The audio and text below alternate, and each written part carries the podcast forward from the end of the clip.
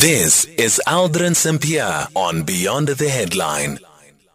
If I'm not mistaken, I think you buy yourself. This is now the inmate buys themselves. But we'll get some clarity around that. Correctional services, we're just waiting for somebody to join us from correctional services at around. We'll be speaking to Logan Maestri, who's joining us at around 5:20. So yeah, I'll raise that question with Logan Maestri as well. But I think that actually the inmate themselves pay for that service as part of the skills development program that the correctional services centers have. It's 13 minutes after 4 o'clock. We're in conversation next with Sidima Mfeku, who is the SABC News reporter. The Bishoa High Court has granted a provisional interdict to stop the Special Investigations Unit from probing Eastern Cape Premier Oscar Mabuyana's attempt to obtain a master's degree at Fort Hare University. The provisional interdict will be valid until the outcome of a judicial review of the proclamation signed by President Cyril Ramaphosa. His legal representative argued that the SIU has no power to investigate him. Sidima Mfeku now joining us on the line. Sidima, good afternoon and thank you so much for making time for us. First of all, before we go into the court judgment itself, the reaction from the Premier. Well, good afternoon to you, Aldrin, and good afternoon to the listeners. Well, when we spoke to the Premier earlier on today, he really is quite satisfied with the outcome of this particular Part A of the judgment. And he had said that really this was just for him to try to make sure that the abuse of power at the University of Fort Hare's Vice-Chancellor is being challenged as hard as possible. He says that many people are suffering from, this abuse of power wherein they're told, abruptly that their qualifications are invalid or they are being excluded from the university and so forth. So he says that this is just his way of trying to set an example to prove it to the university that, the courts have a word or they are looking at what is happening at the university. He also says that tomorrow he's going to, file court papers to question or challenge his exclusion from the University of Fort Hare as well as his deregistration.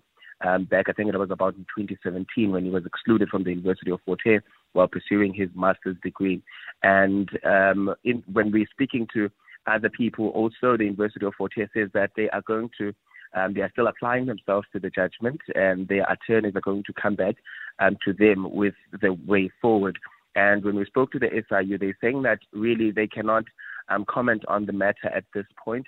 And the Premier had actually made accusations during his briefing or when he was speaking to us. He said that the SIU had relied on a forensic report that was given to them by the University of Fort Hare's internal lawyers that were looking into matters that affect the University of Fort Hare and some of its students.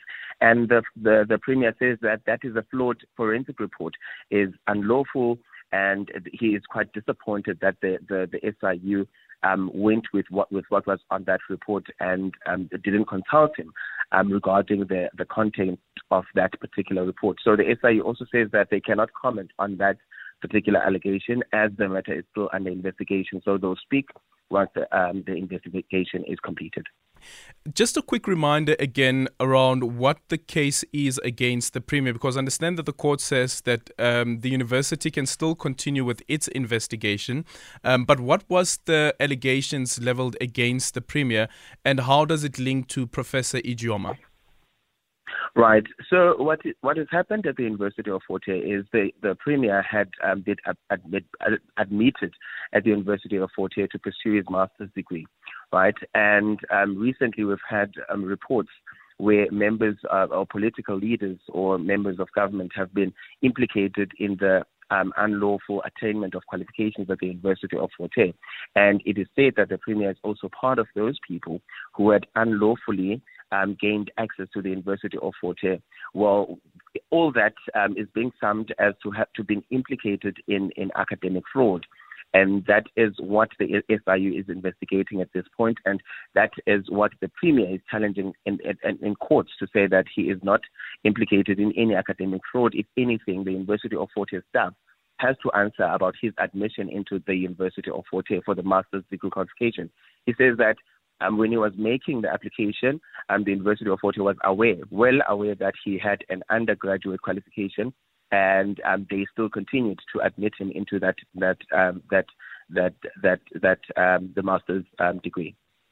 Okay, and now before the court, there's a part A as well as a part B. In the part A, the premier was successful. Yeah, the premier was successful in the part A. You remember when we had a conversation last week or so, I had mentioned that in court, the advocate or the legal representative of the premier had mentioned that, you know, they have a problem with the investigation of the SIU being outside the scope of the proclamation by the president.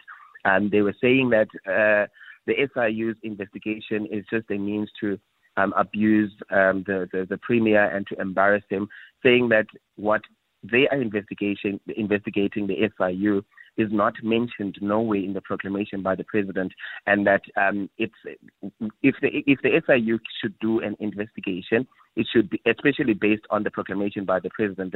The investigation should be on the ambits of that particular proclamation by the president. They're saying that the premier does not have an honors degree, is not implicated in any fraud at the University of Fort Hare, and they're saying that he's not implicated in any maladministration and malfeasance. So they don't have grounds to investigate him, and that's something that the judges also, accepted in court or has ruled in favor of. Yeah. Saying that, it's very important that in proclamations and in investigations, words like such as or words like including are very important when you're making proclamations, so okay. that when you explicitly mention a particular thing that you want investigated, then every other thing that falls into that will be supported by the words such as and including. All right. So she was saying that, okay, let me just end it there. But the crux of the matter is the judge has said that, the investigation really is unlawful and falls outside of the scope of the proclamation by the president. Thank you so much for your time, Sidima Mfeku, the SABC News reporter.